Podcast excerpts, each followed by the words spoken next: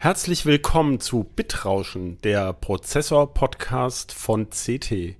In unserer Folge 2023 Nummer 3 sprechen wir über die Firma Intel, also deren aktuelle Probleme und Zukunftspläne. Bis gleich. CT Bitrauschen. Der vom Computermagazin. Hallo, mein Name ist Christoph Windeck. In dieser Ausgabe des Podcasts Bitrauschen spreche ich mit meinen Teamkollegen Carsten Spille und Christian Hirsch. Hallo, Carsten und Christian. Moin. Hallo. Ja, ausnahmsweise mal zu dritt, der Größe des Themas angemessen. Es geht immerhin um den ehemaligen Branchen-Champion äh, und selbsternannten äh, Führungsmeister bei Halbleitern äh, Intel. Jahrzehntelang war das das Flaggschiff der Halbleiterbranche, gehört ja auch zu den Gründungsinstitutionen des Silicon Valley und ähm, hatte viele Jahre lang nicht nur den größten Umsatz, also wirklich unangefochten in der Halbleiterbranche, sondern auch die führende Fertigungstechnik. Das war allgemein anerkannt und jetzt schon seit mehreren Jahren ist Intel ähm, in, ja, man kann sagen, in Schwierigkeiten sicherlich. Also ist zwar weiterhin hoch profitabel, beziehungsweise das hat sich gerade geändert, war noch lange hoch profitabel ähm, und verkauft auch immer noch, das muss man vielleicht nochmal dazu sagen, bei all den schlechten Nachrichten äh, am meisten PC-Prozessoren. Und auch bei den Serverprozessoren hat Intel weiterhin eine führende Stellung, aber große Schwierigkeiten. Und ähm, gleichzeitig dieses Unternehmen nun will jetzt auch in, will dramatisch ähm, expandieren, also fast 80 Milliarden Dollar allein in Europa investieren in den nächsten Jahren. Und ähm, für Deutschland besonders wichtig ist natürlich die Fab in Magdeburg, wo auch eine Menge Fördermittel reinfließen. Das ist natürlich eine komische Situation dass man jetzt äh, sozusagen gefühlt ein Unternehmen mit Fördermitteln bewirft, was im Moment wirtschaftliche Schwierigkeiten hat. Das ist ja kein gutes Zeichen für die Zukunft. Es hatten Branchenkenner schon vorher gesagt, warum ausgerechnet Intel als Auftragsfertiger, die haben da noch gar keine Erfahrung damit. Daran, damit will die Firma aber wieder ähm, sozusagen in die in grünere Gefilde kommen, mittelfristig, unter einem neuen Chef, seit zwei Jahren Pat Gelsinger, der auch früher schon mal ein recht anerkannter, ähm, ja, wie soll man sagen, Manager mit äh, technischem Background ist und auch viele Jahre Erfahrung bei Intel hat. Also eine ganz interessante Mischung. Und daher haben wir gedacht, wir sprechen mal zu dritt drüber. Ich würde jetzt mal so anfangen, dass ähm, ich äh, euch mal frage, als erstes, äh, vielleicht Christian, was siehst du als größtes Problem bei Intel derzeit? Ähm, Intel hat äh, zwei Probleme. Das ist erstens die eigene Schwäche und zweitens die äh, starke Konkurrenz, wo sie ein bisschen kalt erwischt wurden. Ähm, sie haben halt das Problem, dass sie schon seit vielen Jahren eigentlich mit, mit Verzögerungen kämpfen, jetzt mal ganz allgemein gesehen. Ne? Das kann man natürlich noch einzeln aufdröseln. Ähm, am Anfang war es halt die Fertigung, die so ein bisschen gezickt hatte, so. Das war so 2015, 2017, 2020 rum. Das haben sie inzwischen in den Griff gekriegt ähm, oder sind zumindest auf dem Weg, das in den Griff zu kriegen. Ähm, Problem ist, dass sie halt zum Beispiel bei Servern gerade gar nichts aus der Tür kriegen, so richtig. Also da sind auch massive Verzögerungen seit ein paar Jahren. Und, Chris, äh, und Carsten? Ja, also prinzipiell kann ich da Christian nur zustimmen. Ähm, Intel hat gerade so ein bisschen den, den, den Perfect Shitstorm sozusagen, also den Perfect Storm im, im, im negativen Sinne. Ähm, sie hatten jahrelang ja, ähm, das wurde in der Branche immer so als Alien Process Tech äh, äh bisschen scherzhaft und ein bisschen äh, neidisch auch betitelt. Die hatten halt äh, einen deutlichen Vorsprung von fast einer ganzen Generation auf TSMC. Ähm, das also auf der, den nächst, äh, den nächstgrößeren den, und jetzt größeren Chipfertiger, Auftragsfertiger. Genau. Die aber ja keine Prozessoren herstellen in dem Sinne, also die sie zwar herstellen, aber eben genau. nicht entwickeln, nicht sondern ein rein, ein rein Pure Play Foundry, also eine reiner Auftragsfertiger, ja. der ein völlig im Grunde sehr anderes Geschäftsmodell hat. Ne? Und das ist äh, der Punkt, wo mein, meine kleine Ergänzung zu Christian vielleicht reinkommt. Ähm, bei Intel ist es früher immer so gewesen, ähm, dass die Prozesstechnik und die Prozessortechnik, also die Technik der jeweiligen neuen Intel-Prozessoren, äh, sehr eng aufeinander abgestimmt waren und ähm, viele Features auch so designt waren der Prozessoren, dass sie sich quasi an die Verfügbarkeit der Herstellungstechnik angelehnt haben. Und ähm, das ist das, was bei AMD nicht der Fall ist, äh, zumindest nicht so stark, zumindest nicht seit sie ähm, auch keine Foundries mehr haben. Die hatten ja auch mal Fabriken, haben sie dann irgendwann verkauft. Ältere Semester werden sich vielleicht noch an den berühmten Ausspruch von Hector Ruiz, was glaube ich, äh, erinnern: Real men have fabs. Ähm, in dem Sinne ist AMD jetzt kein kein echter Mann mehr, aber ähm, muss ja Der auch nicht. Spruch Läuft- war ja eh schwachsinnig, ja. Natürlich war es schwachsinnig, aber äh, das war damals, glaube ich, in der in der frühen 2000er Zeit noch so ein bisschen in dem in dem Ingenieurs-Macho-Gehabe, keine Ahnung. Jedenfalls, äh, nein, der Spruch hat natürlich keinerlei äh, faktische Basis, ähm, zumindest nicht zumindest nicht ähm, was äh, äh, die, das Geschlecht angeht. Vielleicht ist es für manche Fabriken oder oder Hersteller praktischer, ähm, auch die Fabriken zu haben, und das war bei Intel halt so. Und AMD hat sich da schon ein bisschen von gelöst. Und bei Intel war es halt so, wenn der Prozess nicht läuft, auf dem eine neue Prozessorgeneration geplant war, dann äh, hinkte auch die Prozessorgeneration. Ja, man konnte nicht einfach sagen, ja gut, dann machen wir halt ähm, Ice Lake statt in 10 Nanometern äh, in, in, in 14 Nanometern. Das kann man zwar umdesignen, aber dann dauert das und dann funktioniert das auch mit der Leistungsaufnahme nicht so gut, wie wir das ja zuletzt bei äh, Rocket Lake gesehen haben. Klar, Zeit, Timing ist alles äh, in dem in dieser harten Konkurrenz. Darum geht es ja gerade bei dem Halbleitermarkt. Das ist ja der Witz, warum sich da auch so ein Wahnsinnsgeld verdienen lässt. Dass wenn man, ähm, also das ist ja vielleicht auch genau das Problem, vielleicht lohnt es sich das mal aufzudröseln, dass man sagt, früher war es so, dass die Foundries, die ja auch relativ viel mit älterer Technik noch fertigen, ähm, bei Halbleitern, also gar nicht so das große Geld, diese großen Profitmargen machen konnten, weil man, weil Halbleiter ja anders als viele, also als man das so fühlt, wenn man ein neues Notebook für einen Tausender kauft, sind ja Halbleiter vor allem billig. Nur wenige Halbleiter äh, können ja mit sehr großen Margen verkauft werden, nämlich die, die eben was ganz besonders toll können. Und das waren ganz lange unter anderem eben auch die x86-Prozessoren von Intel und AMD.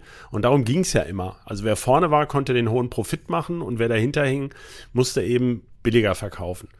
Und ähm, deswegen war ja Intel auch so stolz auf das Geschäftsmodell mit dieser proprietären Technik. Und das Foundry-Modell ist ja gerade das andere. Das heißt, man hat eine Standardtechnik, die viele Hersteller nutzen oder viele Auftraggeber nutzen und baut da trotz- trotzdem tolle Prozessoren draus, wo ja, was ja gerade Apple belegt mit dem, gut, jetzt haben sie auch nicht so einen Lauf mit dem M2, aber mit dem M1 und äh, AMD eben zeigt, dass man sehr gute Prozessoren auch mit Standardtechnik machen kann. Und das ist ja eine der zentralen Fragestellungen jetzt bei Intel. Jetzt wollen sie dieses Geschäftsmodell ja im Grunde aufgeben. In, sie wollen ja auch Auftragsfertiger für andere werden. Das heißt, sie wollen also genau wie AMD trotz sozusagen Standardtechnik, die auch andere nutzen können, immer noch einen Vorsprung haben und diese, wo ja drauf immer diese hohe Bewertung der Firmen gründet, dieses hohe diese hohen Profit, äh, nein, operativen Profit hinkriegen. Also Margen von, von, was weiß ich, 50, 60 Prozent. Und hier liegt ja, glaube ich, das größte Problem von Intel im Moment, dass sie ähm, genau diese Margen nicht hinkriegen. Wir hatten gerade drüber gesprochen, Christian, ne? Ähm, Marc hatte das getickert. Das ist das erste Mal, dass Intel oder überhaupt der größte operative Verlust, also Intel verdient im Moment gar kein Geld mehr mit Prozessoren sondern ähm, eben mit allem möglichen anderen, was die machen ja auch sehr viel. Äh, das muss man nur noch dazu sagen, da kommen wir nachher hoffentlich noch drauf. Ja, wie jetzt sagt also Gelsinger seit zwei Jahren, wir ziehen uns am eigenen Zopf aus dem Sumpf. Also sie anerkennen, dass sie ähm, diese Verzögerung haben. Sie haben die Verzögerung aber ja nicht nur bei, den, bei der Fertigungstechnik, sondern jetzt zum Beispiel bei diesem Sion, der gerade gelauncht wurde. Also wir, wir haben ihn noch, wir, wir konnten ihn noch nicht ausprobieren, um es mal so zu sagen. Ähm, da sind es aber ja andere Verzögerungen. Also der Sion benutzt ja die Fertigungstechnik, die jetzt Alder Lake seit ähm, anderthalb Jahren jetzt schon bald, ne? Das war 2021 im Herbst ja. kam Alder Lake. Also mhm. genau diese Fertigungstechnik soll da eigentlich verwendet werden sie hing es trotzdem nicht aus der Tür. Ähm, weiß man, woran das liegt? Ich spekuliere mal, dass es an dieser Chiplet-Technik zum Teil mitliegen wird. Das ist ja auch das Problem beim, beim anderen Leuchtturmprojekt, diesem Ponte Vecchio-Chip. Das ist ja für Supercomputer gedacht, der ja aus wie viel rund 40 Einzelchiplets besteht, die in diversen Formen kombiniert werden. Ähm, und ich denke, da das ist, also Intel hat da ein sehr ambitioniertes Ziel. Also ich habe immer das Gefühl, äh, ähm, das ist ja eigentlich das, woraus sie aus meiner Sicht hätten lernen müssen. Sie hatten ja damals bei dieser 10 Nanometer Problematik das Problem, was sie halt vor fünf, sechs, sieben Jahren äh, äh, zu bekämpfen hatten, dass sie halt zu viel auf einmal gewollt haben, ähm, dass sie das jetzt wieder die gleichen Fehler machen, nur in einem anderen Segment. Ne? Dass sie sagen, wir wollen hier mit zweieinhalb D und 3D und da zusammen noch EMIP und diese und Foveros und was es alles gibt, alles in einen Chip packen. Ich denke mir immer, ähm, wie AMD hat es da aus meiner Sicht schlauer gemacht äh, mit dem der ganzen Zen-Familie. Also da gehören ja äh, nicht nur die ne, die die Ryzen-Prozessoren, die man jetzt so alltäglich kennt, sondern auch diese Epic Server Chips dazu, dass sie von Anfang an zwar ein modulares Design haben, aber sie haben ja nicht gleich in der ersten Generation mit Chiplets angefangen, sondern haben das halt dynamisch aufgebaut und jetzt haben sie auch äh, äh, aufgestapelten Cache und so weiter, aber das hat sich ja über in, in, ja, mehr, teilweise zwei, drei Jahre Schritten erst äh, so langsam entwickelt. Aber Intel ja. hatte ja den, den Lakefield als Übungsprozessor. Der in wie vielen Notebooks drin steckten und wie viel tausend Stück verkauft so. wurden. Also ich äh, von diesem Lakefield, äh, das ist für mich auch so, dass äh, ich könnte jetzt das böse Wort Cannon Lake sagen. ähm, das ist für mich auch, glaube ich, also ich finde das auch ein Fehlschlag gewesen. Das ist technisch halt spannend. Das ist ja, ne, also jetzt, das sind ja zwei, muss man ja aus zwei Ebenen betrachten, ne, oder zwei Richtungen. Ne, aus, aus uns jetzt Techie-Sicht ist das natürlich extrem spannend, solche Produkte. Ne? Also das ist, äh, dass das funktioniert und wie das gemacht wird und auf die Idee zu kommen und die Umsetzung. Da sind ja auch ganz schlaue Ansätze dabei. Nur das andere ist ja immer ähm, ne, Taube auf dem Dach und Spatz in der Hand. Was nützt mir, wenn ich irgendwie sagen kann, hier, ich habe das geilste Produkt entwickelt, aber ja, ähm, seit zwei Jahren kriegen wir es nicht aus der Tür und kriegen es nicht verkauft. Ne? Die Frage ist ja, könnte Intel ein Geschäftsmodell verfolgen wie AMD. Ich meine, ist Intel nicht zur Führung verdammt? Also AMD hat ja damals Jim Keller geholt, den ja interessanterweise Intel dann später geholt hat, also eine Art Prozessor-Guru. Wir wissen, wir alle verstehen nicht so genau, was so ein Prozessor-Guru eigentlich macht. Äh, also angeblich sagt er quasi, ihr macht das schon richtig oder macht es lieber so. In die Niederung des, also der zeichnet da keine Transistoren hin, so wie ich das verstanden habe. Und äh, AMD ist ja so ein bisschen aus der Not geboren damals, sagte AMD ja auch ganz offen, sie haben denselben Kern für Server und für Prozessoren.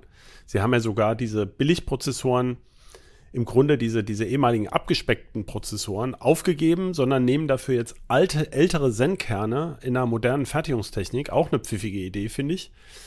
Und, ähm, und haben dann diese Chiplet-Technik eingeführt, um zum Beispiel sehr viel mehr Kerne in den Serverprozessor zu kriegen als in einen Desktop-Prozessor. Äh, und ähm, das machen sie ja nicht als reine Schule, denn die Mobilprozessoren sind ja monolithische Dies, also es ist ein Die.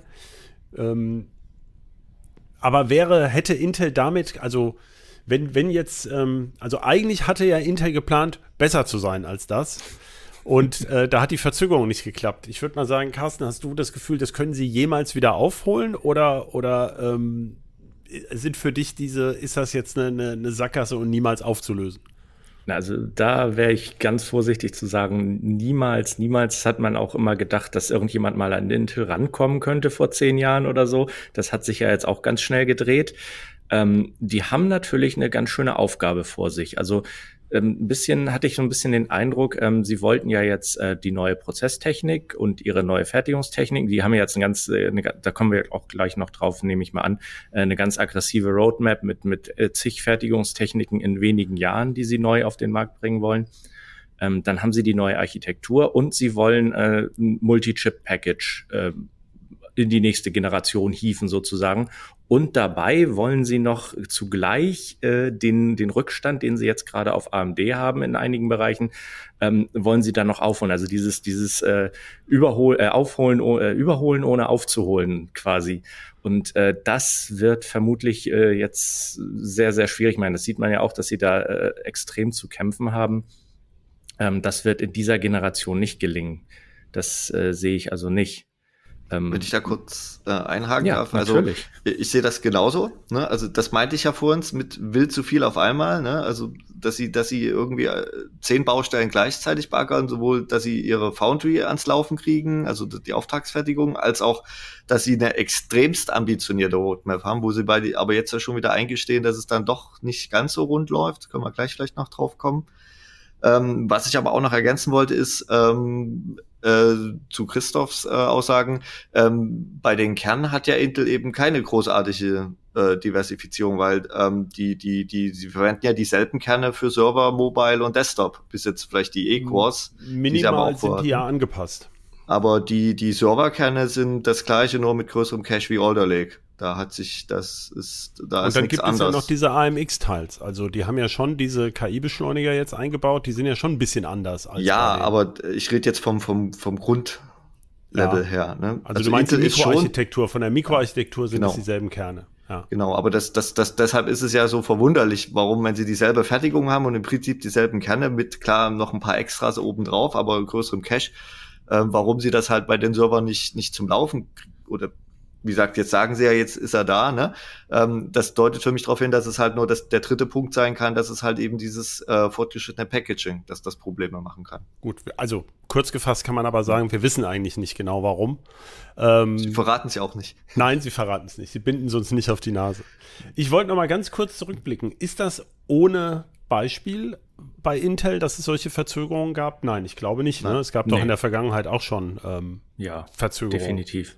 Also ich kann mich da an, an Haswell und Broadwell erinnern. Das war so die 2014, 2015er Generation. Ähm, Core i 4000-5000. Ähm, da war es allerdings noch so, und das war früher sicherlich auch so, ähm, da gab es eine ein deutliche Verzögerung. Ähm, ich glaube, fast sogar ein Jahr oder sowas. Also wirklich eine merkliche Verzögerung für, für den Prozessor.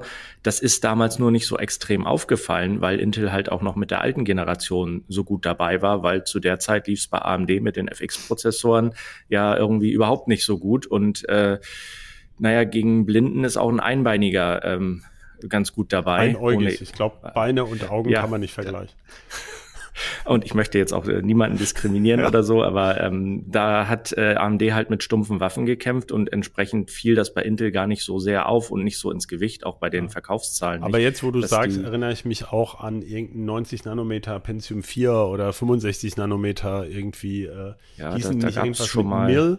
Das ist schon lange her, ne? Da gab es auch mal ewige Verzögerungen, weil das da auch nicht geklappt hat. Also das ist halt äh, auch ja, die Frage. Cedar ist auch die Frage, wie definiert man Verzögerung? Ich meine, bei, bei die 10 Nanometer haben sich ja massiv verzögert. Also ich kann mich erinnern, dass ich jedes Jahr auf der Computex ein Notebook hochgehalten bekommen habe von Intel. Ähm, da ist jetzt der 10 Nanometer Prozessor drin, der zum Weihnachtsgeschäft kommt und äh, das haben sie irgendwie drei oder vier Jahre in Folge gemacht. Ähm, das ging ja, also sie hatten ja schon, glaube ich, 10 Nanometer war ja ursprünglich schon spätestens für 2017 angekündigt. Ähm, so richtig laufen kam es erst zu 2020 bei Mobile und bei Desktop noch später. Ähm, das ist ja auch eine Verzögerung gewesen und ähm, am Anfang klappte das ja noch, dass sie dann einfach immer quasi 14 Nanometer plus plus plus plus plus gemacht haben, also immer nur ein, quasi einen kleinen Refresh und vielleicht noch ein paar Kerne dran gefrickelt. Ähm, aber ähm, so ab irgendwann 2000, muss man springen, ne? Mhm. So ab 2018, 19 funktionierte das dann halt nicht mehr, weil ja dann plötzlich die Konkurrenz in Form von AMD stärker wurde, die, die ja auch eine Zeit brauchten, bis ihre Zen-Prozessoren sie in großen Stückzahlen liefern konnten. Ja. Ähm, und dann wurde es halt für Intel plötzlich so ein bisschen anstrengend, ne? Ja. dass, dass sie halt ihre eigene Schwäche halt nicht mehr durch irgendwie so, ja, wir haben hier wieder drei Prozent Performance plus und äh, gleiche Fertigung wie bisher. Aber da das muss man ja auch noch, ja das muss man ja auch noch dazu sagen. Ähm, das klingt jetzt mal so, als, als ob bei AMD alles rosig war immer. Ähm, die ersten Zen-Prozessoren, die waren zwar schon sehr gut im Vergleich zu den FXen, aber so richtig perfekt lief da auch noch nicht alles. Also die hatten auch Startschwierigkeiten und das versucht Intel jetzt gerade alles zu überspringen und äh, gleich das super rund laufende Produkt mit megamäßiger Performance zu bringen. Und das wird natürlich etwas schwierig. Und äh, ich möchte auch noch mal äh, aus purer Boshaftigkeit noch mal erwähnen, dass äh, im Zusammenhang mit den 10 Nanometern Intel ja auch quasi eine gesamte ähm, ähm, Prozessorgeneration versucht hat zu beerdigen. Da gab es ja mal die den, den berühmt-berüchtigten Canon Lake, den, der quasi in einem Produkt, glaube ich, oder in zwei Produkten dann mal auftauchte und von dem man dann nie wieder was gehört hat. Und also da lief wirklich sehr, sehr vieles schlecht und bei AMD lief es halt nach Plan. Ob es besonders gut lief, weiß ich nicht, aber es lief zumindest nach Plan und das hat dann gereicht.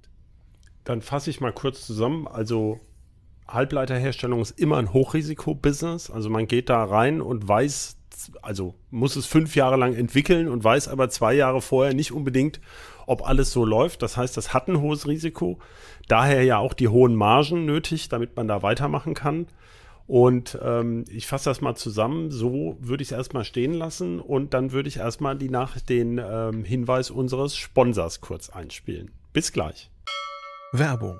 Immer noch auf der Suche nach dem perfekten Job? Dann schau auf Heise Jobs vorbei. Der Stellenmarkt für IT-Experten unter der Marke von Heise Online hält über 3000 spannende Jobs im Bereich IT für dich bereit. Egal ob als Admin, Developer oder Consultant, bei uns wirst du fündig und kannst beruflich richtig durchstarten. Gerade frisch aus der Ausbildung oder dem Studium? Kein Problem. Auf Heise Jobs findest du auch viele Einsteigerstellen. Finde jetzt deinen neuen Job. Ganz einfach auf jobs.heise.de.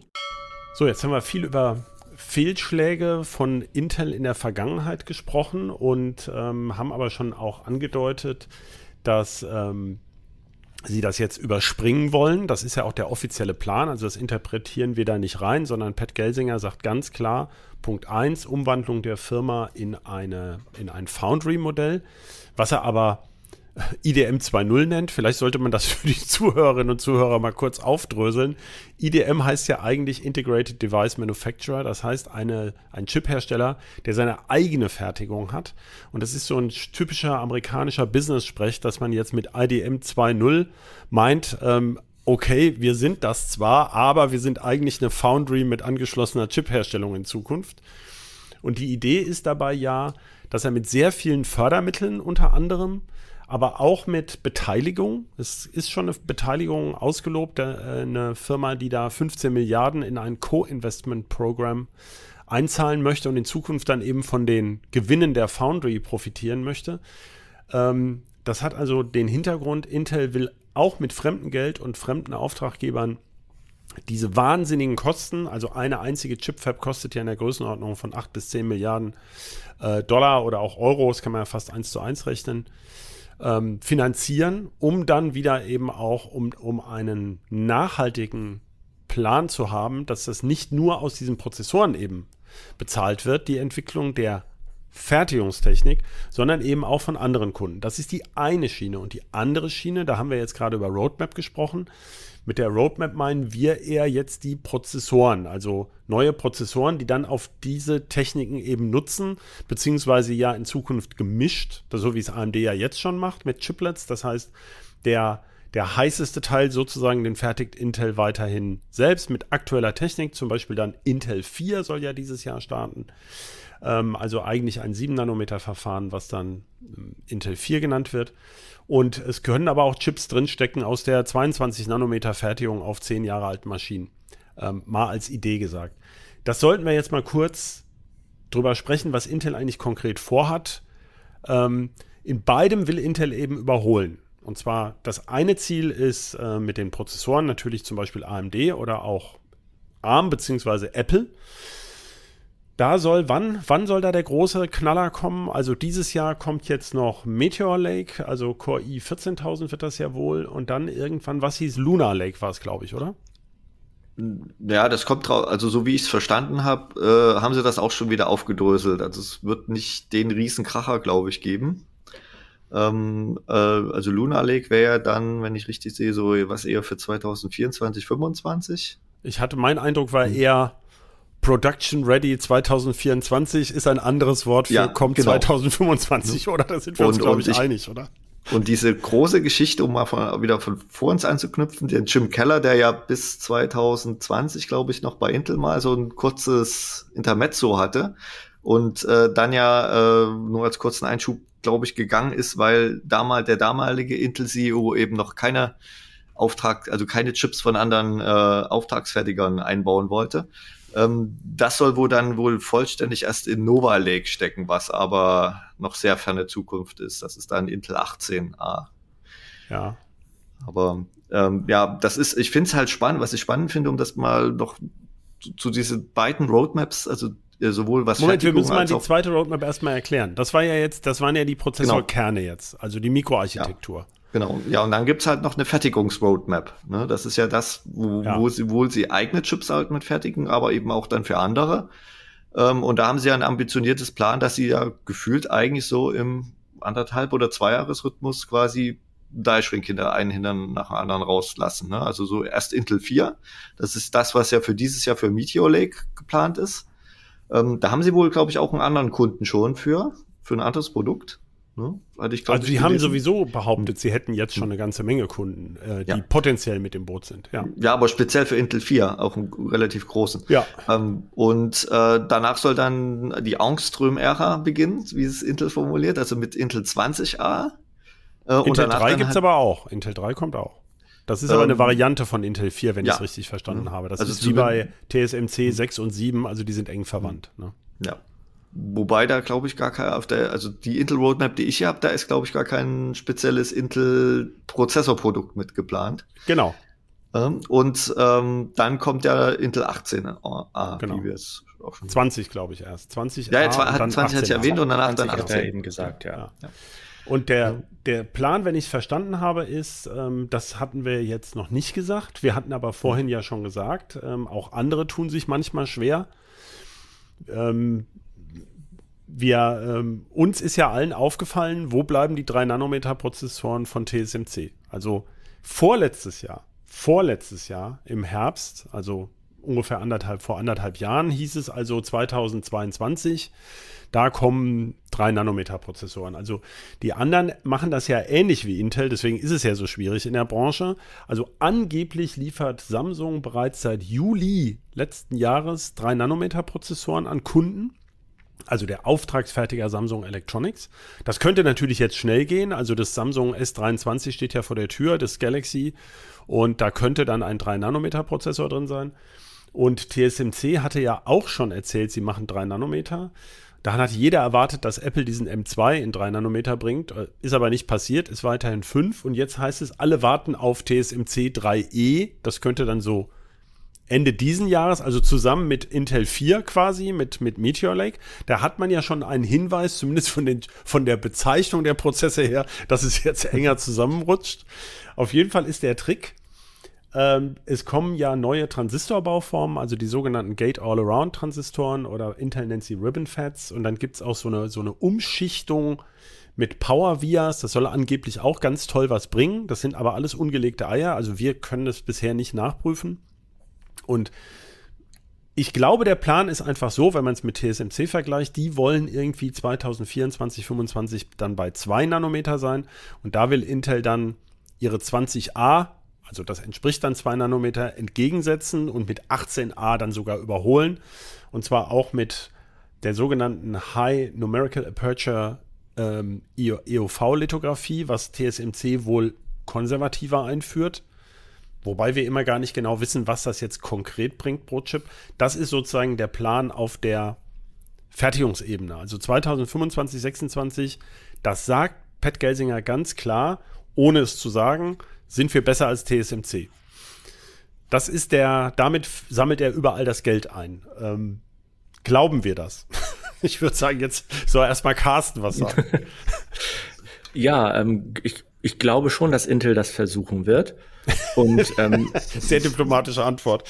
wenn, wenn alles so klappt, wie Intel sich das vorstellt, was es in den letzten Jahren ja nicht getan hat, aber wenn alles so klappt, dann könnte das sogar äh, hinhauen, dass sie zumindest, also ich sag mal, besser ist natürlich immer, es wird irgendwer irgendeine Metrik aus dem Hut ziehen, wo er dann doch nicht besser ist. Aber so insgesamt besser äh, könnte ich mir vorstellen, dass die vielleicht mindestens gleich ziehen werden. Ich Also das heißt, in drei, äh, das sind ja jetzt zwei Jahre noch, ne? Also Ja. da hat ja Intel brachial was vor in den zwei Mhm. Jahren.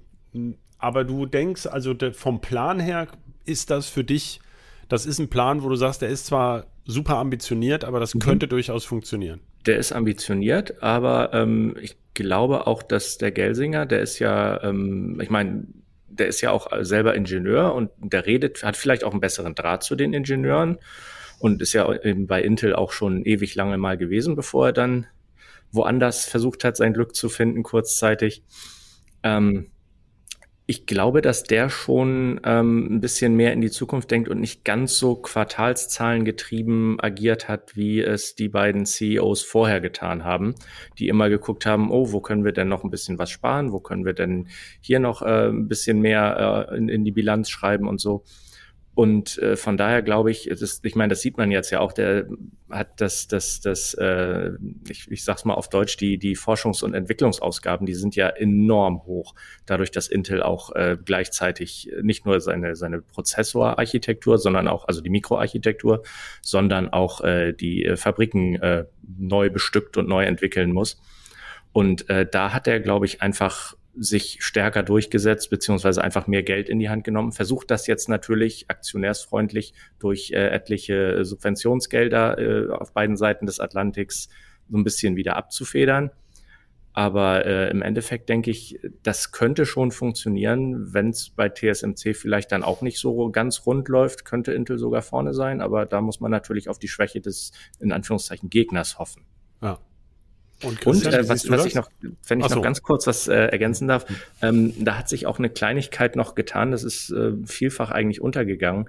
Ähm, du hattest ja vorhin die ähm, Fertigungsoptionen Gate All Around beziehungsweise Ribbon Fat und äh, Power Vias angesprochen, die es bei äh, anderen Herstellern, also Samsung zum Beispiel, auch unter einem anderen Namen noch gibt und IBM forscht da, glaube ich, auch oder hat die sogar schon Ja, IBM fertigt aber ja nicht mehr. Also nee, das, was Samsung liefert, ist ja IBM. Ist IBM-Technik, aber IBM hat es quasi mitentwickelt. Ja. Und ähm, da gibt es tatsächlich ähm, inzwischen sogar Notfallpläne, also Plan B, falls das mit den Power Vias doch nicht klappt, dass dieselbe Prozessorgeneration, die eigentlich darauf setzen sollte, dann auch gleichzeitig entwickelt wird als Option ohne Power Vias, falls mal eine Technik nicht zur Verfügung steht. Ja gut, aber das ist ja üblich. Aber dann hat man die Vorteile natürlich auch nicht.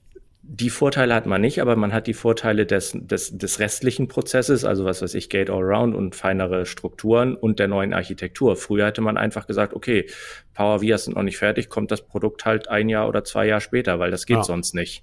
Gut. Und ich glaube, da ich hat sich schon, wenn du jetzt sagst, wir reden gerade darüber, dass getan dass Intel jetzt mehrfach in mehreren Dimensionen was nicht hinbekommen hat und ewige Verzögerung hat, glaube ich ehrlich gesagt nicht so richtig an Notfallpläne, weil es ist ja auch gar keine Zeit mehr. Also wenn man in zwei Jahren jetzt die gesamte ähm, die gesamte Konkurrenz überholen will, aber das steht auf einem anderen Blatt. Also, ähm, aber interessanter Hinweis, ja.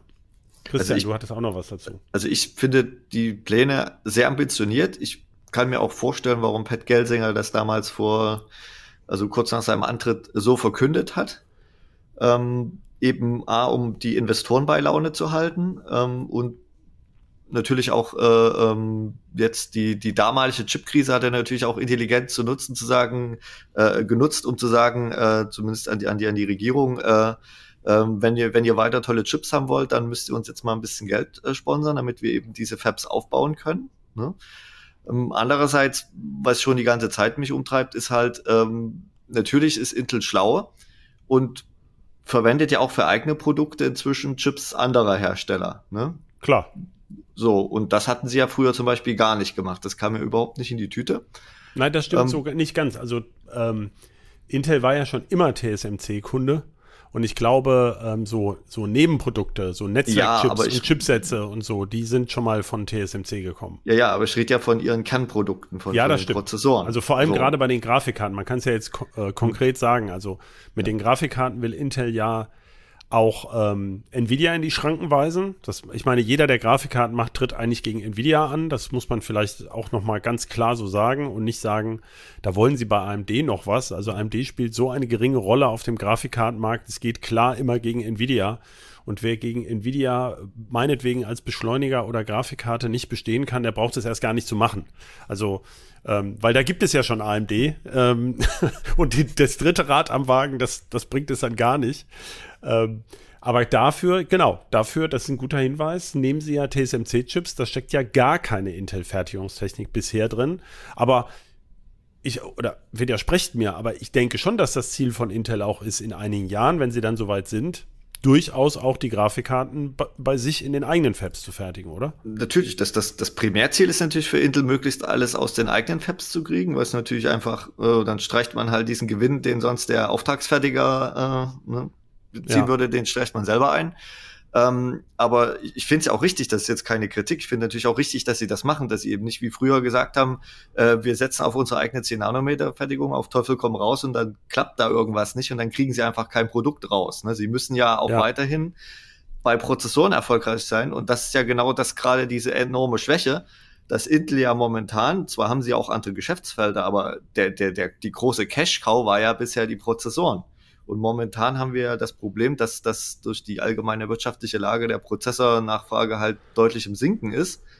Ähm, und, und sie dann eben das Problem haben, dass sie ja keinen operativen Gewinn momentan gerade haben und sie müssen ja irgendwie dann trotzdem ihre Entwicklung und, und äh, die, den Fertigungsaufbau äh, finanzieren. Ne? Und deshalb ist natürlich schon die Strategie auch zu sagen, wir fertigen auch für andere, ist natürlich komplett richtig und auch die, die, äh, die, die Geschichte bei den Prozessoren, dass sie sagen, wir setzen nicht nur auf eigene Chips, sondern wenn es halt eben woanders billiger oder äh, einfach besser ist in, in, in irgendeiner Form, dass wir darauf setzen, ist das völlig klar. Ne? Also aber ich ja, finde das halt, ist ja auch in Ordnung. Die Frage ja, ist ja jetzt, wir haben ja jetzt über die, über die, ähm, achso, Carsten, du wolltest noch was sagen? Ähm, ich wollte dazu auch noch ergänzen. Ähm, also ich stimme Christian zu, äh, dass das äh, eine richtige Entscheidung ist. Und äh, es ist ja nicht nur eine, eine, eine Einzelentscheidung. Ähm, sie sind ja auch einfach flexibler, was, was die Marktentwicklung angeht. Also wir haben das ja jetzt in den letzten drei Jahren, vier Jahren fast gesehen, dass Grafikkarten fast durchweg unglaublich teuer waren, weil sie einfach für, für Kryptomining missbraucht wurden sozusagen und die Kryptominer das alles weggekauft haben. Und ähm, davor waren, war einfach, also damit konnte man halt wahnsinnig viel Geld verdienen, was man ja auch an den Quartalszahlen von AMD unter anderem und, und Nvidia gesehen hat. Die hatten ja auch ein Rekordergebnis nach dem anderen. Und ähm, das hatte nicht nur mit äh, Rechenzentrumsbeschleunigern und KI-Chips zu tun, sondern auch einfach mit unglaublich hoher Nachfrage nach Grafikchips. Ja gut, und aber das ist doch grundsätzlich in dem Halbleitermarkt so oder in allen Märkten. Du musst halt liefern können, wenn halt mal eine geile Nachfrage ist. Ja, aber es, es verschieben sich ja auch die Nachfragen. Und wenn du dann sagst, ähm, jetzt brauchen wir unbedingt ganz viele äh, Grafikchips und du hast das Design, dass du das auch bei dir produzieren kannst, dann kannst du dann natürlich auch sagen, okay, jetzt äh, aus irgendeinem Grund ist, ist die Marge bei Grafikchips pro Quadratzentimeter Silizium äh, höher als bei ähm, Desktop-Prozessoren, dann machen wir halt ein paar weniger Desktop-Prozessoren und machen mehr Grafikchips. Ja. Da bist du einfach flexibler, wenn du ähm, externe Prozessor auch dazu nutzen kannst, wenn deine Prozesse gerade stark nachgefragt werden. Aber ich denke, da stimmen wir, da stimmen wir alle drei überein, dass das neue Geschäftsmodell von Intel mit flexibler Nutzung anderer Fabs, dass das relativ schlau ist. Also ich glaube, da, da gibt es ja keinen Widerspruch. Also wir glauben, glaube ich, alle drei nicht, dass Intel unbedingt nur die eigene Technik nutzen muss, um stark zu sein. Ich glaube, diese Zeiten sind einfach vorbei. Also die Chip-Hersteller müssen angesichts dieser Wahnsinnsinvestitionen gucken, wo sie welche, welche Leistung am günstigsten eingekauft kriegen. Ich möchte mal auf andere Aspekte gucken. Ähm, bei den Prozessoren. Wir haben jetzt also im Moment sieht Intel ja sozusagen wirklich schlecht aus, was die, also sie haben jetzt endlich diese 10 Nanometer Fertigungstechnik, kriegen aber diesen Xeon auch nur sehr schwer aus der Tür. Dieses Produkt ist eigentlich, hätte vor einem Jahr oder anderthalb Jahren kommen müssen und gegen AMD Milan, also den Epic äh, 7003 anzustinken. Jetzt ist der Epic 9004 da mit viel mehr Kern und ähm, also Intel kann im Moment nicht beweisen, dass sie, selbst wenn sie einen tollen Plan haben, den auch ausführen. Bei den PC-Prozessoren sieht es ja besser aus. Also da muss man sagen, haben sie ein, ein ordentliches Angebot, was mindestens mithalten kann. Da gibt es aber auch sehr viel Preiskampf. Also ähm, Intel hat jetzt gerade aktuell gesagt, sie gehen davon aus, dass langfristig ein Markt von 300 Millionen PCs pro Jahr, also für ihre Prozessoren erreichbare Ne? Also Notebooks vor allem, zwei Drittel Notebooks und Tablets, aber auch Desktop-PCs und Mini-PCs auf, den, auf den Markt kommen. Und dass das wird sich aber nicht mehr groß verändern, vermutlich. Also ähm, da ist es immer ganz wichtig, ähm, also Sie sagen jetzt auch nach der Pandemie bleibt der PC begehrt, aber natürlich gibt es ja AMD und es gibt natürlich auch Apple, die mit, mit ihren ARM-Chips ähm, einen erheblichen Teil davon eben selber einsacken. Ähm, Glaubt ihr denn, dass das mit dem Meteor Lake, also wenn wir jetzt sagen, okay, die Fertigungsroadmap ist wahnsinnig anspruchsvoll, das könnte funktionieren, äh, es könnte aber funktionieren. Jetzt soll dieses Jahr Meteor Lake kommen und dann, äh, äh, was kommt als nächstes? Nova Arrow Lake? Lake. Bitte? Arrow, La Arrow Lake. Ja, Arrow, also der Pfeil, ne? Arrow Lake und äh, dann dieses Nova Lake, ne? Ist, glaube ich. Nee, Luna Ja, Lake ist da. Luna Lake und Panther Lake und Nova Lake. So ist die Ah ja, so ist die, ist die Roadmap. Aber ja. Ja. Nee, sag. Du ja, hast schon äh, aber gesagt, ja. Genau, ich, äh, also bei Meteor Lake sieht man ja, dass es da auch schon wieder Problemchen gibt, weil Na gut, so der ist ja noch gar nicht da. Also Nein, da aber ist da- immer schwer da- zu sagen, es gibt Probleme, wenn ein Nein, Produkt- aber es wurde ja schon so, so es gerüchtet ja schon rum, dass es davon ja gar keine richtige Desktop-Version geben soll, weil die, die, die P-Core-Anzahl ja auf sechs schon, also zwei weniger als bisher festgelegt ist. Das deutet für mich darauf hin, dass Meteor Lake wahrscheinlich ein nahezu reines Mobile-Produkt. also aber das gab es in der Vergangenheit ja auch schon. Also Broadwell war ja auch, gab es nur im Server. Ja, aber es äh, war anders, es war anders gesagt. Also Ach so, meinst du? Ach ja, ja. Es gibt eine, äh, ja. Und, ja. und das, das Lustige ist, vor, vor drei Jahren hatte ich mal ein Vertretungstextbitrauschen für dich gemacht und genau damals war das das Bitrauschen, wo, wo der damalige Intel-Chef eingestehen musste, dass es bei der, damals hieß sie noch 7 Nanometer Fertigung, also was dann Intel 4 ist, dass es ein Problem gibt und eine Verzögerung von einem Jahr, was sie aber angeblich auf sechs Monate runtergedrückt haben. Das, das ist genau, glaube ich, dieses Problem, was jetzt halt an auftaucht, dass sie halt dann eben irgendeinen Kompromiss eingehen mussten, der dafür halt dann sorgt, ne, weil du, man kann ja nicht, wenn man weiß, man hat eine Verzögerung von einem Jahr, dann kann man nicht sagen, wir machen jetzt Voodoo und dann ist nur noch ein halbes Jahr, sondern sie haben einfach dann, was, was wir auch vor uns schon hatten, ich glaube, Kastan hat es gesagt, dass man dann einfach sagt, wir lassen dann einfach Feature XY oder Funktion oder Technik einfach weg. Ich wollte gar nicht um so ins Detail gehen. zu bringen, genau. Mir ging es ja eher darum, habt ihr von der Roadmap her der Prozessoren das Gefühl, dass das funktionieren kann? Also was sind die, die wichtigen Konkurrenten sind ja AMD und äh, Apple. Und bei Apple sehen wir ja, also der M1 2020, der hat uns schon alle ziemlich beeindruckt. Also glaube ich, kann man schon sagen. Das ist echt ein sehr beeindruckendes Produkt gewesen. Mit dem M2 ist es jetzt schon eher so ein bisschen so, naja, schön, aber ähm, also wir haben ja gerade schon den M2 Pro und Max ähm, als Test im, im kommenden Heft, äh, kennen die Daten und da sieht man, also Intel äh, Alder Lake ist tatsächlich schneller. Klar, der Lüfter rauscht mehr, aber ähm, diese Kombination, diese unglaubliche Kombination aus, er ist also im, fast der schnellste und gleichzeitig sogar fast, also lüfterlos zu machen in einer leicht gebremsten Ausführung. Da sind wir ja schon dran vorbei. Also äh, beim M2 ist es so, da hat, da hat Intel ja schon erheblich aufgeholt. Ähm, und gleichzeitig ist es so, dass sich AMD im Moment ein bisschen schwer tut, ähm, diesen ersten Run in den Notebooks, der ja sehr beeindruckend war, durchzuhalten. Und jetzt kommen wir in eine Phase, wo AMD eigentlich eine Menge Prozessoren für 2023 umbenannt hat, was ja ein bisschen albern ist auch. Also die heißen jetzt alle auf einmal AM, äh, AMD Ryzen 7030, 7020, 7040 und in manchen davon oder 7035 steckt aber die Technik vom letzten Jahr, was, was Intel genauso macht. Aber also AMD hat ja eher so eine Zweijahreskadenz bei den, bei den Zen-Cores, wo dann wirklich Veränderungen kommen.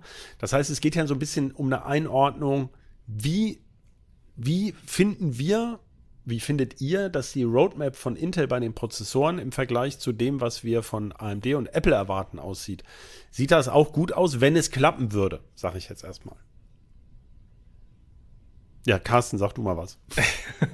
Ja, wenn es, wenn es klappen würde, das ist so ein bisschen äh, Radio Erivan-Prinzip, ja, aber ähm, prinzipiell sieht es gut aus, würde ich sagen. Das kommt natürlich auch ein bisschen drauf an, ähm, wenn Sie jetzt einfach nur ein Meteor Lake äh, auf, auf dieses Tiling-Design setzen, sprich, dass Sie unterschiedliche Chipstückchen haben für den, die Prozessorkerne, für die Chipsatz, also SATA, USB, ähm, PCI-Express-Funktionen und, und die Grafik zum Beispiel. Ähm, und sonst nicht viel tun, dann macht sie das einfach nur skalierbarer und flexibler, aber in der Performance oder in der, in der Leistung pro Watt werden, werden da jetzt keine ähm, ähm, sprichwörtlichen Quantensprünge passieren.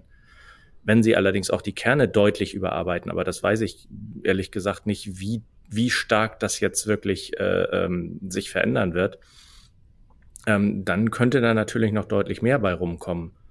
Aber dafür stehen da für mich ehrlich gesagt auch noch zu viele Fragezeichen in, in der Architektur. Ich frage mal anders. Seht, also viele Leute haben ja das Gefühl, beim PC ist eigentlich der Drops gelutscht. Also mehr Leistung braucht man ja gar nicht und so weiter und so weiter. Und gerade bei Notebooks haben wir ja den Effekt, dass wir derzeit, wenn wir den, auf den Notebook-Markt gucken, dass wir mehrere Generationen von Prozessoren gleichberechtigt im Markt sehen. Im Grunde sieht man das am deutlichsten bei Apple, die ja Produkte, also der tolle Mac Studio, der letztes Jahr noch der heißeste Scheiß war, der ist ja gar nicht renoviert worden bisher. Der wird ja noch mit M1 verkauft und gleichzeitig ist jetzt schon M2 und M2 Pro irgendwie da. Und bei Notebooks haben wir das schon länger. Also ähm, manche Leute sagen ja, es spielt gar keine große Rolle, welcher Prozessor drinsteckt. Es kommt mehr auf das Gesamtpaket an. Ähm, ich, ich denke schon, dass es gute Argumente dafür gibt, einen modernen Prozessor mit, mit hoher Effizienz zu kaufen. Wie seht ihr das? Oder äh, ergibt sich denn überhaupt noch ein Nutz, also ein wirklich so großer Vorteil aus einem neuen, noch tolleren Prozessor, dass man daraus wirklich Geld zapfen kann? Oder also, ist das irgendwie wurscht, Christian? Also ich halte es vom Segment abhängig einfach und, und ähm, kann dann auch gleich noch mal was zu Apple sagen, aber erstmal allgemein, ähm, natürlich, wenn man jetzt in, in, de, in das Spitzensegment der Notebooks reingedruckt, da sage ich mal alles, was halt vierstellig ist, ne? Ähm, da geht's halt vom darum, Preis lange, hm? vom Preis her Preis. genau, äh, vierstelliger Europreis. Ähm, da geht's halt eben auf eben auch lange Laufzeit und so weiter, ne? von teilweise jetzt über 20 Stunden, was da versprochen wird.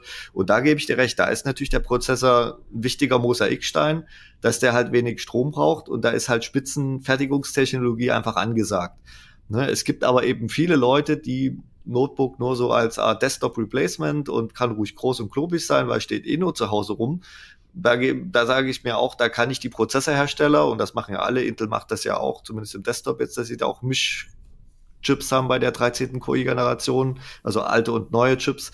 Äh, AMD macht das jetzt auch und da ist es übrigens nicht nur die vom letzten Jahr, sondern da geht's ja bis Zen 2 zurück. Also das ist ja äh, fast vier Jahre alte Technik. Aber sie wollen ja auch neue machen im High-End. Ja, ja, aber, aber sie verkaufen auch die alten. Aber ja für den, für den Otto-Normalkunden, der im Mediamarkt ein Notebook kauft, der kann doch nicht wissen, was ein äh, Unterschied zwischen einem Ryzen 7020, 30 und 40 ist. Klar. Der sieht klar. davon steht, das ist ja für 7, uns schon schwierig. Cool. Ja. ja, das ist für ja. uns schon komplex. Ne? Ja. Ähm, wie gesagt, das, das kann man mal, muss man mal dazu zwei Seiten. Einerseits kann man es verstehen, weil wir irgendwie so für ein 500 Euro Notebook, ja, who cares, ne?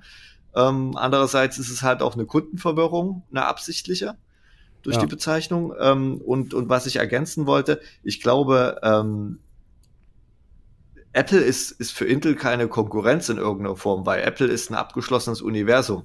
Apple baut einfach die Prozessoren ein, die es einbauen will. Und es ist Apple eigentlich völlig schnuppe, ob die Intel-Prozessoren jetzt in Anführungsstrichen besser sind oder nicht besser ähm, weil sie sich einfach vor ein paar Jahren einfach dafür entschieden haben, sich nicht mehr auf Intel Roadmaps zu verlassen. Ich glaube, das war der Hauptgrund, warum Apple eigene ARM-Chips gebaut hat, weil sie halt von Intel, genauso wie ich, äh, jedes Jahr gezeigt gekriegt haben, hier ist das übrigens der tolle 10 Nanometer Mobilchip, der dann doch nicht gekommen ist. Und äh, da kann ich dann schon verstehen, dass dann Apple einfach die Lust verloren hat, darauf zu hoffen. Ähm, und, und jetzt ist der Drops einfach gelutscht. Ne? Jetzt muss Apple nicht mehr auf Intel schauen, sondern Apple hat eine eigene, eigene Roadmap und sagt sich halt, äh, vielleicht der M2, der ist gut enough für uns. Wir, wir müssen da jetzt nicht auf Risiko gehen, weil die Leute, die in Apple wollen, die kaufen uns trotzdem. Es ist denen scheißegal, ob dann M1, M2 oder sonst was drin steckt. Ne? Der muss nur schnell ähm, genug sein, sozusagen. Es ist natürlich in der Form eine Konkurrenz für Intel, dass natürlich Apple als großer Kunde von Intel einfach weggefallen ist. Naja, klar, die genau. Ja immer, genau. und, und wenn man sich, ich hatte jetzt vor kurzem die aktuellen PC-Marktzahlen gemacht, um, um mal diese äh, 300 Millionen Prozessoren dazu äh, zu diskutieren. Ähm, Apple ist einer der wenigen Hersteller, die gegen den Trend momentan zumindest nicht schrumpfen, sondern konstanten Absatz haben, während alle anderen großen PC-Hersteller 16, 17, 20 Prozent äh, Stückzahlenrückgang haben, was natürlich auch 16 bis 20 Prozent weniger verkaufte Prozessoren bedingt. Vollkommen Und klar. da hat halt Intel auch zu kämpfen mit. Ich habe hab ja auch mal in die Intel-Zahlen geguckt. Äh, das Inventory von Finished Products, also quasi fertige Prozessoren, habe ich es mal interpretiert, wird es jetzt zum Großteil sein, ist halt von 2,7 auf 4,1 Milliarden an, an Wert. Ja, das, äh, also sie schieben im Moment einen riesigen ne? Berg an. Und das, das betrifft ja aber nicht nur, nicht nur Intel, ne? um jetzt mal vom Intel-Bashing zu kommen, das ist bei AMD ganz genauso. Ne? Und, und was halt Intel momentan tut, ist, dass sie halt Prozessoren massiv über den Preis verkaufen. Ne? Also ja. sie geben halt Rabatte und das sieht man halt daran, dass sie halt operativ auch keinen Gewinn mehr machen, weil sie halt einfach äh, nur noch Marktanteile sichern wollen, äh, damit mit halt die Analysten nicht komplett die Lust verlieren. Wobei ich weiß halt auch nicht, wie, wie lange Intel das halt durchhalten kann. Genau, das ist ja die spannende Frage. Damit ist ein guter, wir können ja mal langsam in die Schlussphase kommen. Das ist ja jetzt so ein bisschen die Interpretation. Also ja, was, was, wie wird, wie wird es weitergehen? Also ähm, Pat Gelsinger kratzt Geld aus jeder Ecke. Also sie entlassen ja schon, wobei die große Entlassungswelle ja ausgeblieben ist bisher. Allerdings haben sie ähm, ganze Geschäftsbereiche reduziert. Äh, es kam jetzt vor allem im Softwarebereich, haben sie ungefähr 160 ähm, Softwareprojekte eingestellt. Da scheint es größeren Kahlschlag gegeben zu haben. Sie haben den, ähm, was ja logisch ist, wenn ich also ein, ein Inventar äh, aufgebaut habe für im Wert von 4 Milliarden äh, an Prozessoren. Sie haben wohl Leuten kostenlosen Urlaub angeboten, bis zu drei Monate in bestimmten Fabs, wohl in Irland. Das hat Intel selber wohl nicht kommuniziert, aber das kam über ähm, Zeitungsberichte und so raus.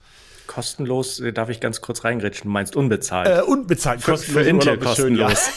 Schön, ja. ja, also sie haben es denen nahegelegt, dass sie mal drei Monate frei machen können, wenn sie es sich leisten können. Und es soll angeblich Abfindungen gezahlt werden, wenn man das Unternehmen verlässt. Gleichzeitig muss Gelsinger natürlich, und das tut er auch, ja sagen, dieses Ausbauprojekt, ähm, das ist nicht gefährdet. Also darauf fokussieren wir. Unsere Zukunft wollen wir nicht aufs ähm, Spiel äh, setzen. Sie haben dieses glücklose Obtain Memory äh, abgesägt, also die, die SSD-Sparte an SK Hynix verkauft, äh, aus dem Modem-Geschichten sind sie ja auch schon ausgestiegen. Die sind ja bei Apple genauso glücklos wie bei Intel, muss man sagen, mit ihren 5G-Modems. Da ist auch noch nichts passiert. Ja, was ist eure Meinung, ähm, Carsten? Klappt das oder ähm, wie lange wird die Durststrecke noch sein? Also ich glaube, dass die äh, Durchstrecke noch relativ, äh, also dieses Jahr sicherlich noch anhalten wird und äh, alles weitere hatten wir ja eigentlich vorhin besprochen. Das steht und fällt damit, ob äh, Intel die kommenden Produkte zeitnah aus der Tür bekommt. Sprich, äh, ob sie diesen, diese, diesen ewigen Stau an, an Fertigungsrückstand äh, beziehungsweise an, an, an Produkten, die sie nicht gefertigt bekommen oder wo es vielleicht auch noch Fehler gibt, die sie bereinigen müssen oder sowas, ähm, dass sie das abstellen und quasi wieder zu einer Execution Strategy kommen, wo auch ihre Partner sich wieder drauf verlassen. Das war ja früher auch immer so ein, so ein großes Plus. Äh, es gab ja diesen, diesen geflügelten Spruch, no one ever got fired for, for buying Intel in, in der, in der IBM, dachte ich, oder? Na, Intel aber auch dann. Also ja. ganz früher IBM, ja klar, aber die haben sich dann ja aus vielen Serverbereichen schon zurückgezogen. Ja, ja, aus allem, klar. Hm. Und ähm, danach war es dann Intel, die früher mal der Newcomer waren und ähm, ja, da hat, das war ja auch das, wo AMD immer so drauf gepocht hat mit ihren Epics. Wir wollen verlässlich liefern, wir haben unsere Strategie und da halten wir uns auf einen Monat genau dran und wir sind genauso ein verlässlicher Partner wie Intel. Und wenn Intel das nicht hinbekommt, ähm, da wieder hinzukommen, dass sie sagen, wir kündigen Produkt X für Zeitraum Y an und sagen oh nee, sorry, kommt ein Jahr später, ähm, die ganzen Hersteller planen damit ja auch ihre Produktzyklen. Und das, äh, wenn das weiterhin so chaotisch läuft, dann ähm, sehe ich da auch nicht, dass Intel wieder auf den grünen Zweig kommt so schnell. Siehst du das auch so, Christian? Ja, also ich äh, das Problem von Intel, das Lustige ist, ich habe in der Recherche ähm, auch den den Kommentar von Martin Fischer von 2017 gefunden, äh, wo er geschrieben hat, das Überleben von Intel steht auf dem Spiel und das Lustige ist, dass der Artikel im Prinzip könnte man fast genauso heute äh, veröffentlichen können. Das Problem für Intel ist, sie haben halt außer Prozessor noch keine großen anderen Standbeine und wenn es halt wie momentan, weil es gibt ja immer diese Zyklen, ne, momentan bei Prozessoren halt nicht so toll läuft von den Absatzzahlen, hat halt Intel ein großes Problem. Und sie müssen halt, wie viele andere Hersteller, einfach versuchen, sich andere Standbeine hochzuziehen. Und das ist natürlich klar die Fertigung bei, bei Intel. Und davon hängt's ab. Und ich glaube, weil wir ja wissen, wie lange Fabs brauchen, bis sie von der Planung, ich meine, in Magdeburg steht momentan auch bloß eine Wiese, ähm, bis da halt das ein Chip kann man ja vielleicht konkret sagen. Ne? Ja. Also vor 2027 passiert da, kommt da kein Chip raus. Und ähm, die ganzen Fertigungstechnik, über die wir jetzt gesprochen haben, die sind da dann schon zwei Jahre alt. Das heißt, ähm, also über das, was in Magdeburg gefertigt werden wird, haben wir jetzt noch gar nicht gesprochen. Solange ist ja der genau. Ausblick. Genau, ja. genau das wollte ich ja sagen, dass, dass man die Ergebnisse, ob, ob diese IDM 2.0 Strategie funktioniert, wird man ja frühestens in fünf Jahren sehen.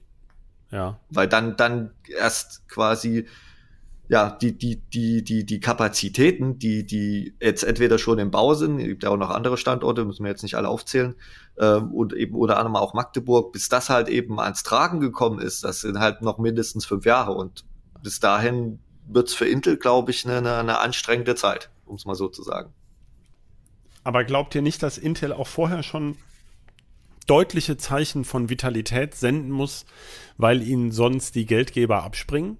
Also ähm, äh, ich meine, andererseits kann man sagen, wenn man Intel jetzt glaubt, also ob das jetzt genau 300 Millionen PCs sind, da können wir ja uns jetzt streiten. Vielleicht sind es 275 Millionen. Das war es, glaube ich, ähm, jetzt, wenn man das die Zahlen aus dem letzten, aus der letzten Jahreshälfte sieht.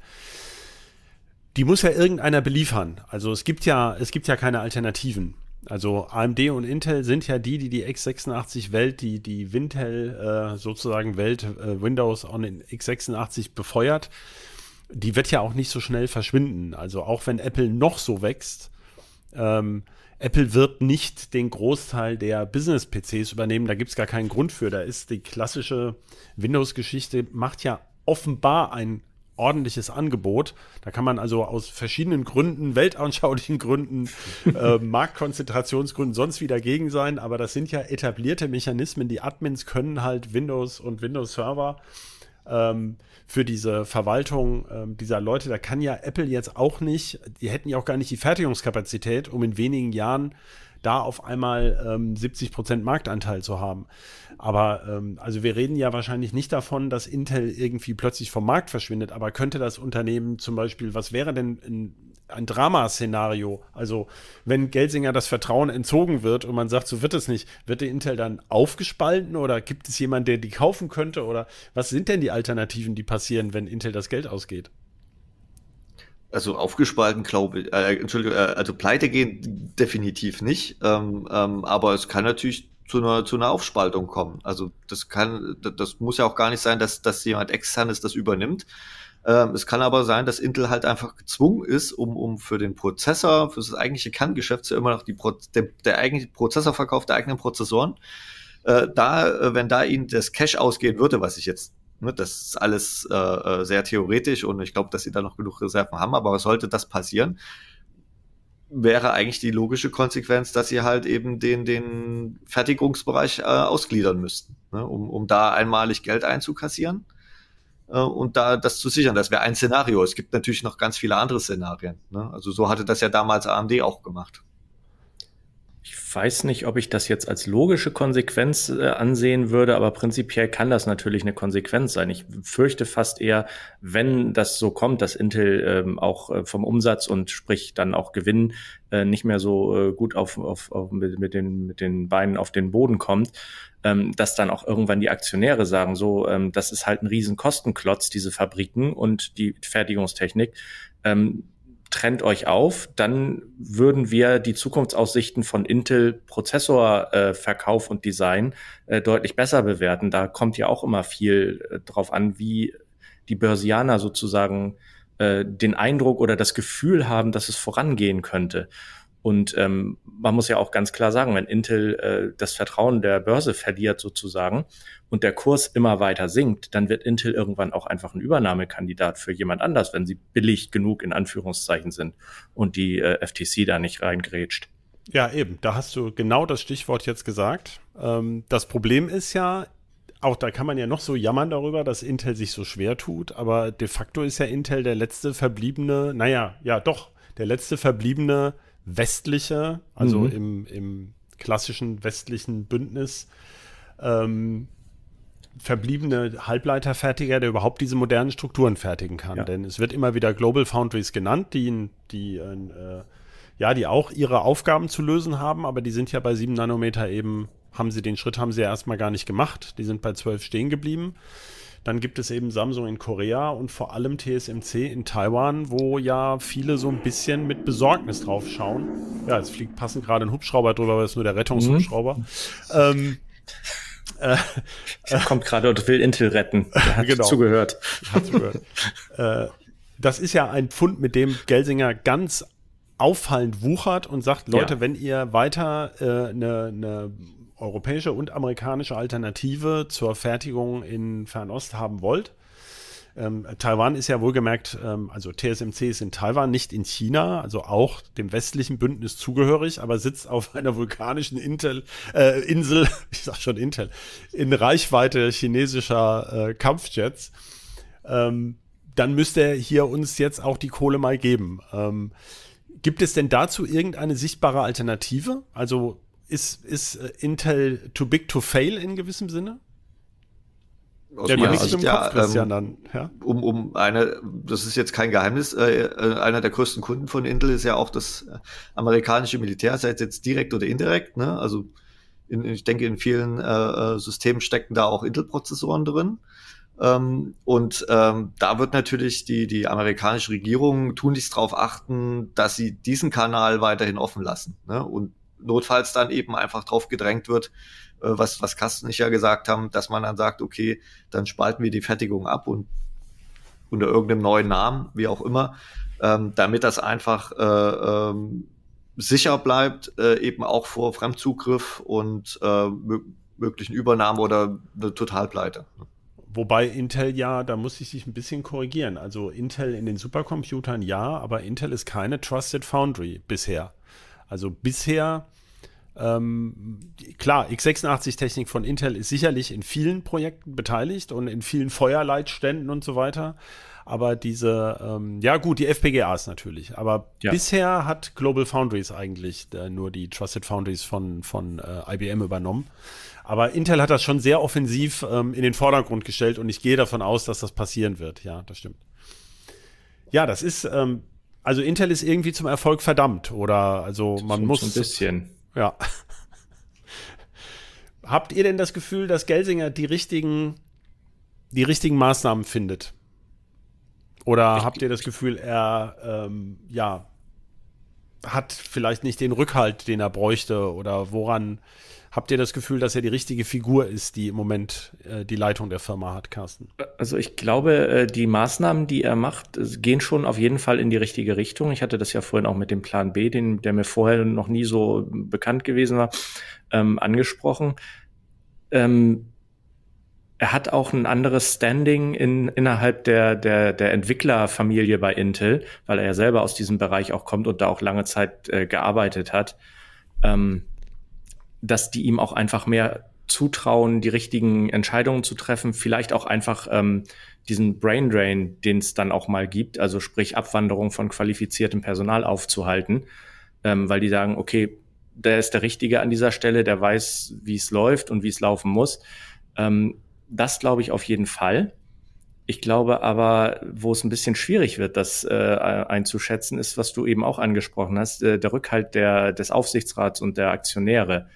Ähm, ich glaube, sie versuchen ihm den Rücken freizuhalten momentan noch, aber ob das dann auch im Falle eines Falles, wenn es dann wirklich mal, wenn es dann wirklich äh, hart auf hart geht und der Kurs weiter einbricht, Intel hat ja schon deutlich an Wert, äh, an, an spekuliertem Wert in der Börse verloren, wie viele andere Tech-Unternehmen auch. Aber ob sie dann nicht irgendwann sagen, nee, können, das können wir nicht länger gutheißen. Ähm, wir haben jetzt zwar vier Jahre drauf gehört und du sagst im fünften Jahr ähm, ist dann der Ozeandampfer Intel endlich, äh, hat dann seinen Wendekreis vollendet sozusagen.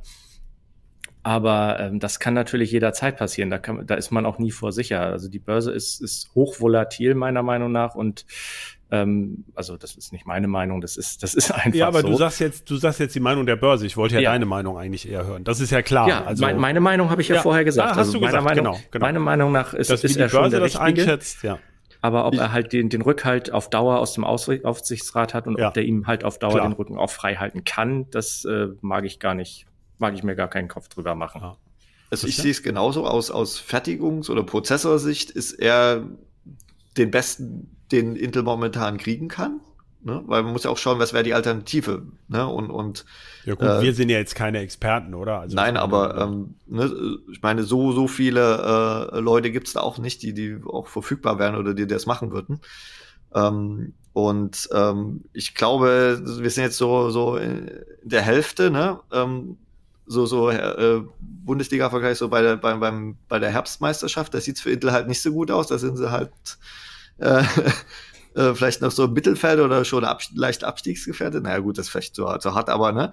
Und, und äh, jetzt müssen sie sich halt anstrengen und, und ich denke dann auch so, wie Carsten gesagt hat, in, in, in zwei bis drei Jahren werden dann halt Leute einfach schauen, hat es funktioniert oder nicht. Ne? Ich meine, es ist klar, das hat er ja auch selber gesagt, dass, dass, dass, dass, deshalb hat er auch gesagt, dass es ein Fünfjahresplan ist. Ne?